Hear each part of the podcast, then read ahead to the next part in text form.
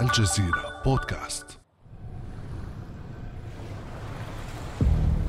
في أرض تعوم على أكبر احتياطات النفط والغاز عالمياً وتبتلع أكبر احتياطات الذهب والألماس وسلة غذائية مستقبلية للأمريكتين.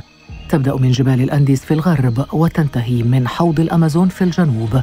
يعيش قرابة 29 مليون إنسان فنزويلي بين جدران عقوبات أمريكية قاسية وأطوار متتالية من الحصار منذ ديسمبر 2014 هذه العقوبات أرهقت الدولة والإنسان. لكن فنزويلا التي حافظت على سياستها المناوئة للولايات المتحدة الأمريكية ودفعت الثمن لذلك وتحديدا بسبب موقفها من القضية الفلسطينية وقضايا التحرر العالمي تظهر من جديد. تظهر فنزويلا كفاعل في السياسة العالمية بعد أزمتي الطاقة والغذاء يعززها الرئيس الفنزويلي نيكولاس مادورو في زيارته للشرق الأوسط والتي شملت تركيا وإيران والجزائر والكويت وقطر وحديثه عن مشاريع اقتصادية مشتركة فهل تستنجد الولايات المتحدة الأمريكية بفنزويلا لتغطية عجز إمدادات الطاقة نحو أوروبا؟ وهل تفعلها فنزويلا على حساب حليفها الروسي؟ وما مستقبل العقوبات الأمريكية على دولة النفط والذهب والغاز؟ وهل من تغير في الموقف الفنزويلي تجاه قضية فلسطين؟ نعيد في برنامج بعد أمس من الجزيرة بودكاست نشر حلقة من برنامج لقاء خاص مع الرئيس الفنزويلي نيكولاس مادورو كنت قد أجريته معه حديثاً بعد أمس من الجزيرة بودكاست أنا خديجة بن جنة.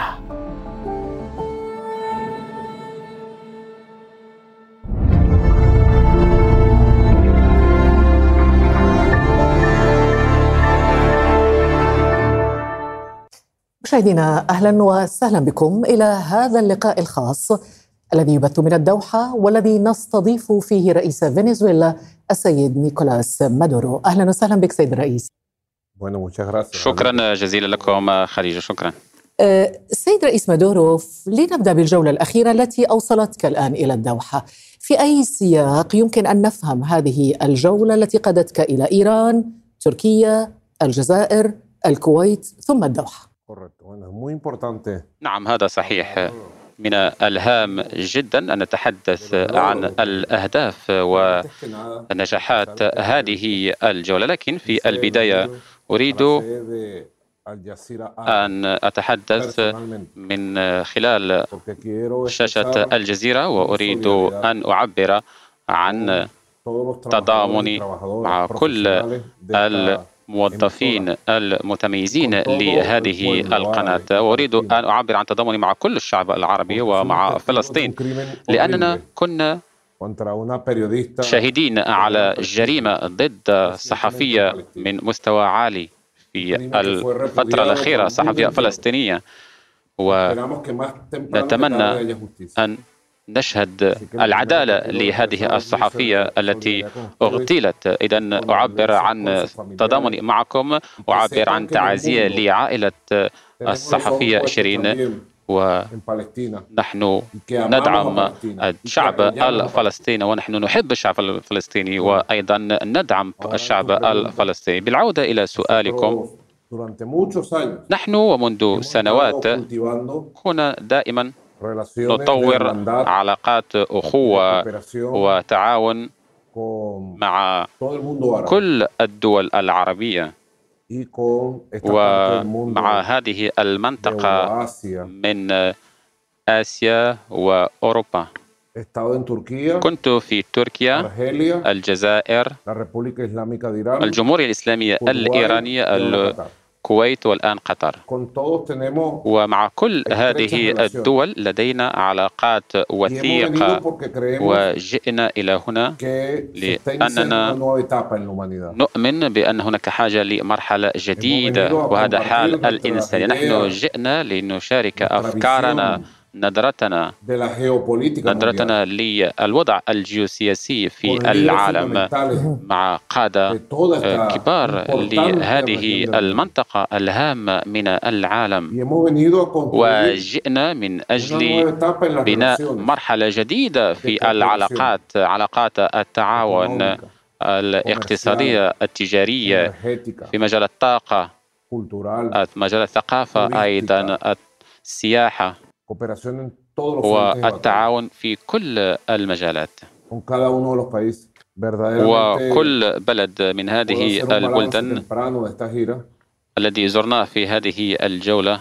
له الكثير من الإمكانيات. ويمكنني القول أن هذه الزيارة شكلت نجاحا كبيرا. ولدينا الكثير من المقترحات. وأعتقد أن القادم أفضل. نعم.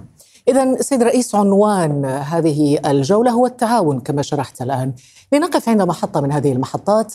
وقعتم اتفاقية للتعاون طويلة المدى مع إيران. مدتها 20 سنة تعاون في مجال الطاقة تعاون أمني وعسكري.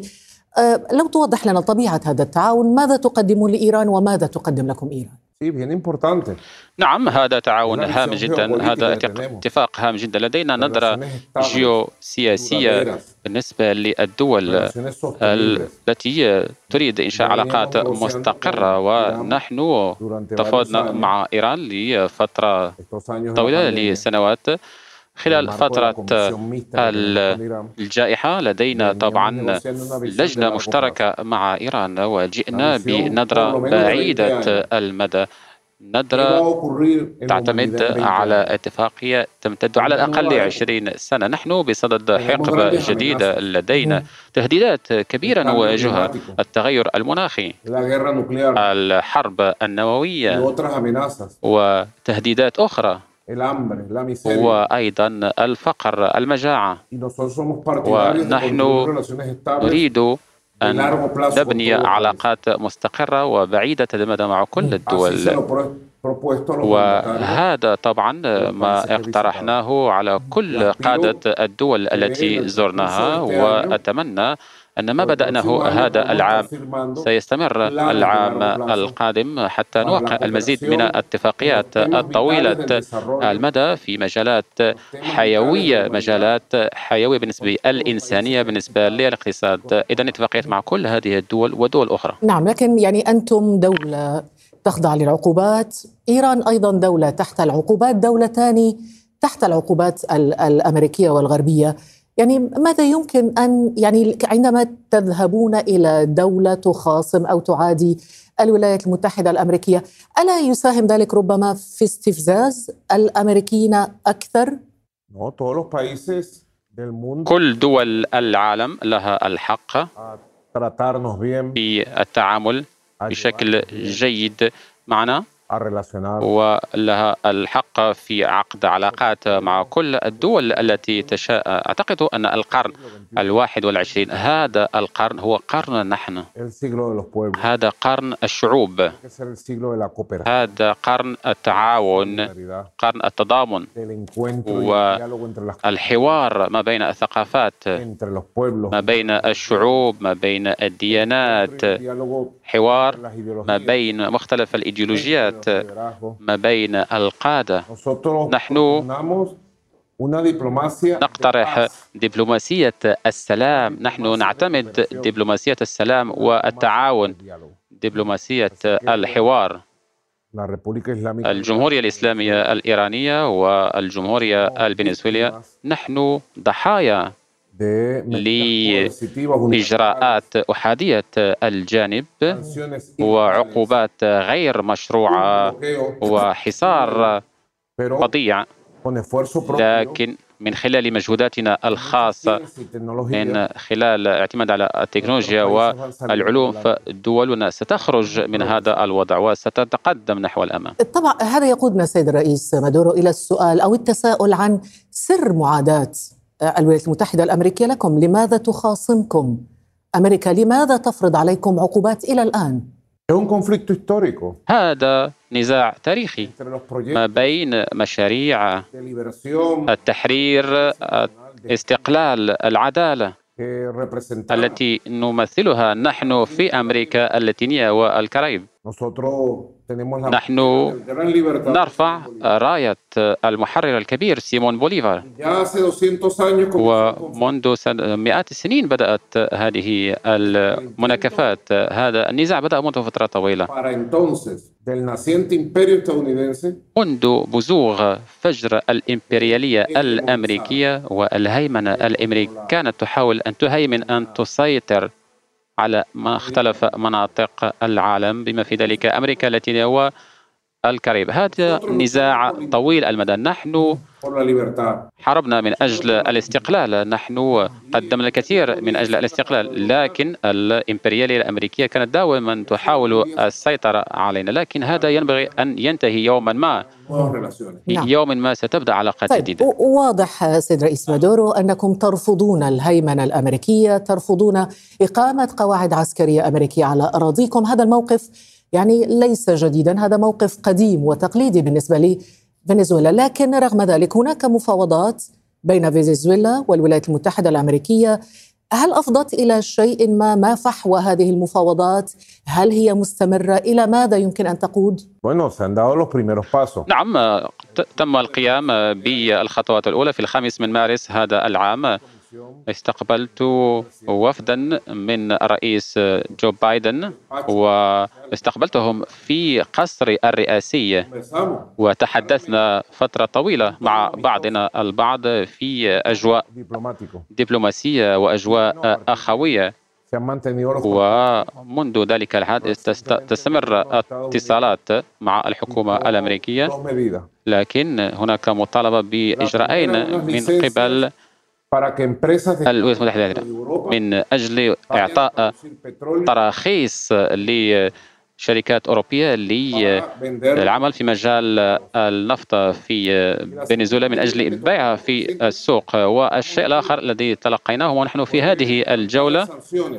طبعا رفع العقوبات والسماح لفنزويلا بشراء الدواء وشراء أيضا التطعيم ضد كورونا. إذا نتحدث عن هذه الأمور الفظيعة حيث يترك بلد من دون دواء ومن دون تطعيم.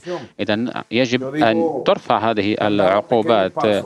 قلت أننا قمنا بخطوات صغيرة في الاتجاه الصحيح لكن ينقص الكثير الكثير من الدبلوماسية والكثير من الحوار والكثير من نعم. التفاهم. ولكنها خطوة يعني أولى على هذا الطريق. ربما هنا يكون الوضع اختلف مع الرئيس جو بايدن عكس ما كان عليه مع ترامب الذي فكر في يوم من الأيام أن يرسل قوات عسكرية لغزو فنزويلا. أه، هل قد نشهد في نهاية المطاف رفعا للعقوبات؟ تخفيفا من العقوبات على فنزويلا خصوصا مع الحرب الدائرة في أوكرانيا الآن؟ علينا أن ننتظر ونحن نأمل ذلك. نحن متفائلون. لكن نحن واقعيون بنفس المطاف. نحن نبقى على الأرض. نحن حضرنا وجهزنا لإخراج بلدنا من هذا الوضع بالاعتماد على خططنا على التكنولوجيا والعلوم ونحن نقوم بهذا العمل. وقدمنا نجاحات بغض النظر عن العقوبات. العقوبات طبعا غير أخلاقية. هي عقوبات غير إنسانية عقوبات فظيعة وغير مشروعة. و عاجلا أم آجلا؟ بفضل الله تعالى نتمنى أن ترفع كل هذه العقوبات. طيب إن شاء الله جميل. طب لو رفعت هذه العقوبات هل يمكن لفنزويلا أن تغير ربما موقعها؟ أن تتجه ربما أو يعني تغير الموقع من الحلف الشرقي من روسيا إلى الغرب؟ وهل يغضب هذا روسيا والرئيس بوتين خصوصا في هذه الظروف؟ الحالية الآن. هل تحسبون حسابا لذلك؟ نحن لدينا علاقات جيدة مع كل دول العالم. ونعتقد أن لدينا علاقات جيدة علاقات احترام. نحن نقدر التنوع الثقافي والسياسي لكل الدول. القرن الواحد والعشرين هو قرن الفرص من أجل بناء مستقبل مختلف. نحن نؤمن بأننا نبني إنسانية جديدة. حيث تتنافس كل الثقافات وكل الأفكار حيث يتم احترام كل الشعوب حيث لا يتم الهيمنه على أي شخص حيث لا يكون هناك شرطي للعالم حيث يكون هناك احترام للكبير والصغير وذلك في إطار نظام الأمم المتحدة. لذلك أقول مرة أخرى هذا القرن هو قرن نحن هذا قرن بزوغ انبعاث إنسانية جديدة على أساس مبادئ الاحترام التنوع والتعاون التضامن أيضا.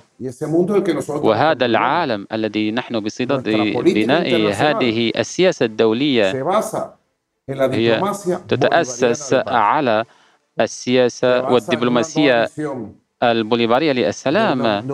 تتأسس من أجل بناء عالم جديد.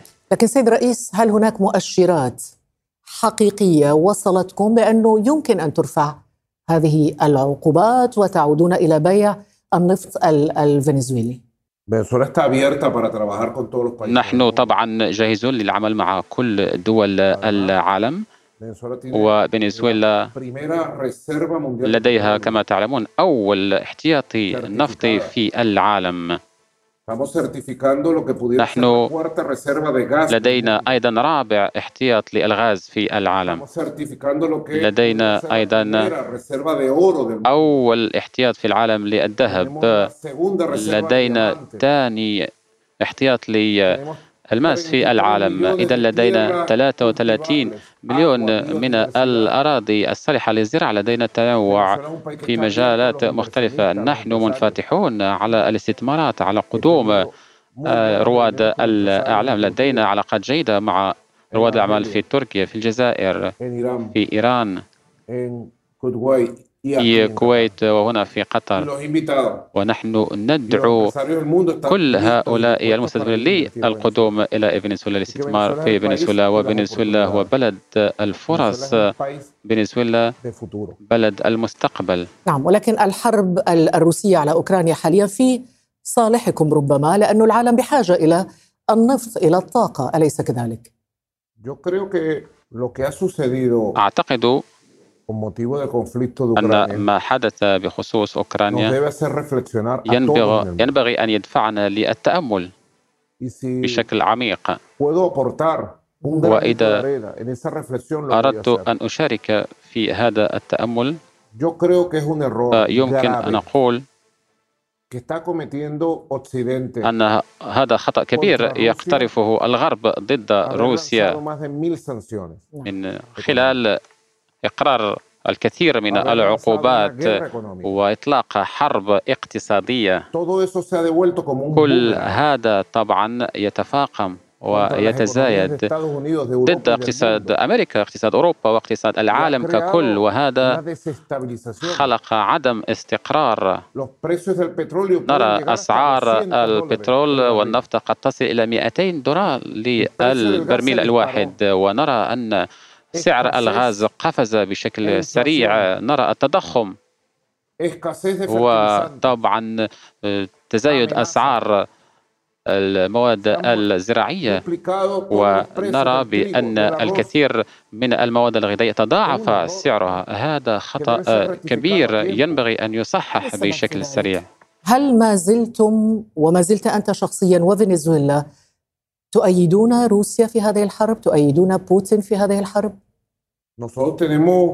نحن لدينا علاقات استراتيجية للتعاون مع الفيدرالية الروسية.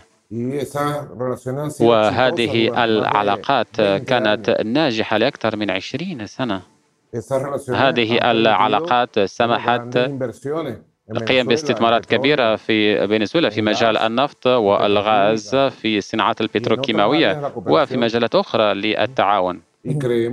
وأعتقد أن العالم عليه أن يلجأ للحوار من أجل حل النزاعات. عليه أن يعتمد الدبلوماسية وليس عليه أن يسلك سبيل العلاقات العقوبات الاقتصادية. هذا خطأ كبير. لذلك هناك حاجة للتأمل في هذه الأمور. نعم. يجب أن ندعو قادة العالم من أجل التأمل والمضي في طريق الحوار وحل قضية أوكرانيا من خلال الدبلوماسية والبحث عن سبل تعتمد السلام. يعني أنت ستبقى وفيا لخط فنزويلا الداعم لروسيا والداعم لبوتين في هذه الحرب حتى لو تم تخفيف العقوبات عنكم؟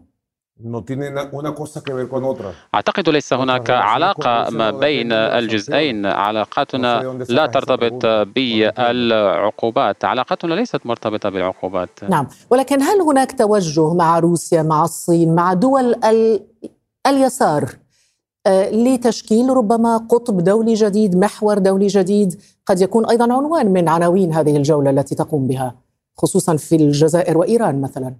Correcto. نعم، هذا صحيح. علاقاتنا مع روسيا والصين مع الهند مع العالم العربي مع تركيا مع إيران. هذه العلاقات تمتد إلى فترة بعيدة قبل العقوبات الغير إنسانية. ضد فنزويلا وهذه العلاقات ستستمر نحو الأمام كل العلاقات الاستراتيجية التي تجمعنا بدول العالم تخطت مختلف الاختبارات الضغط الاقتصادي والعقوبات الإجرامية وهذا خبر جيد بالنسبة لفنزويلا والعالم نعم لنذهب قليلا إلى العالم العربي وعلاقتكم بالدول العربية وبالشعوب العربية علاقات ممتازة وأنت دائما كنت تصف هذه العلاقات بعلاقات الصداقة القوية. الرابط في هذه المسألة هو موقفكم من فلسطين موقفكم من إسرائيل وقطعتم علاقاتكم مع آه، آه، إسرائيل بعد حرب غزة الأخيرة. هل ما زلتم على هذا الموقف مقاطعة كاملة شاملة لإسرائيل؟ وهذا آه، موقف نهائي؟ القائد تشافيس عندما كان رئيسا اتخذ قرارا واضحا وشجاعا من أجل الاحتجاج. عندما نرى الهجوم ضد قطاع غزة. أعتقد ينبغي أن يقول العالم كله كفى كفى من المجازر كفى من القتل. ينبغي ينبغي أن نرفع الصوت عاليا دعما لفلسطين. وهذا الموقف طبعا تدعمه فنزويلا بشكل كبير. هذا الموقف موقف ثابت. وندعو طبعا كل الدول العربية كل الدول الإسلامية كل دول العالم. أن نزيد من التضامن للشعب الفلسطيني. كفى من الألم كفى من القتل كفى من عدد الشهداء فلسطين لها حق في أرضها. فلسطين لها الحق في بناء دولة مستقلة وذات سيادة. الشعب الفلسطيني لديه ألحق في السلام في المستقبل. في الحياة نحن مسيحيون أنا مسيحي. اليسوع ولد في فلسطين في بيت لحم. كان شخص فلسطيني قائد فلسطيني. وكان أيضا شهيدا فلسطينيا. بالتالي نحن فلسطين بالنسبة لنا هي أرض مقدسة. ومن خلال هذه المقابلة أبعد بتحياتي وبحبي لكل من له علاقة بالقضية الفلسطينية. موقف نهائي من إسرائيل. ليس هناك ضغوط تمارس عليكم في هذا الاتجاه؟ لا. فنزويلا لا تقبل ضغوط من أي طرف. نحن لدينا قرار بوليفاري قرار قرار ثابت قرار عادل. وأقول لك خديجة. عاجلا أم آجلا سنشهد انتصار القضية الفلسطينية. وهذا طبعا سيحدث في القرن الواحد وعشرين. سنرى انتصار السلام انتصار لحقوق الشعب الفلسطيني. طيب انتصار حقوق الشعب الفلسطيني و يعني الآن مع السياق الدولي الحالي هل تراه حلما واقعيا؟ وهنا دعني أنتقل إلى نقطة مهمة وهي بروز محور اليسار من جديد. اليوم يعود ال ال اليسار الذي تلاشى في سنوات آه، سابقة. هناك انتخابات آه، لدى جارتكم كولومبيا فيها مرشح آه، يساري. هناك عودة لبعض الحراك اليساري في دول مجاورة لكم. هل هذا ينبئ بعودة التيار اليسار بشكل قوي في أمريكا اللاتينية كما كان عليه من قبل؟ أمريكا اللاتينية والكاريب لدينا عشرين سنة من انبعاث قادة جدد. القائد تشافيس شكل رغم الموجة الأولى لهذا النوع من القادة التقدميين الثوريين.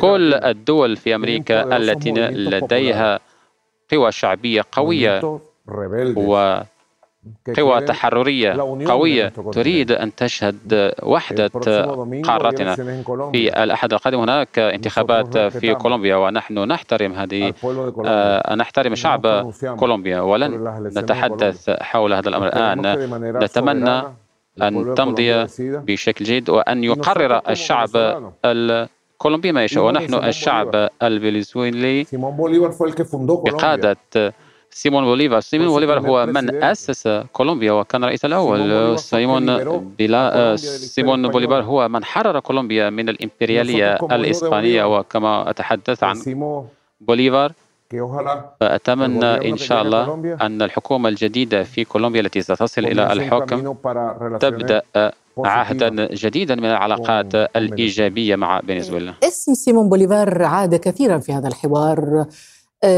هناك اسم أيضا ارتبط اسمك به وهو أه، تشافيز.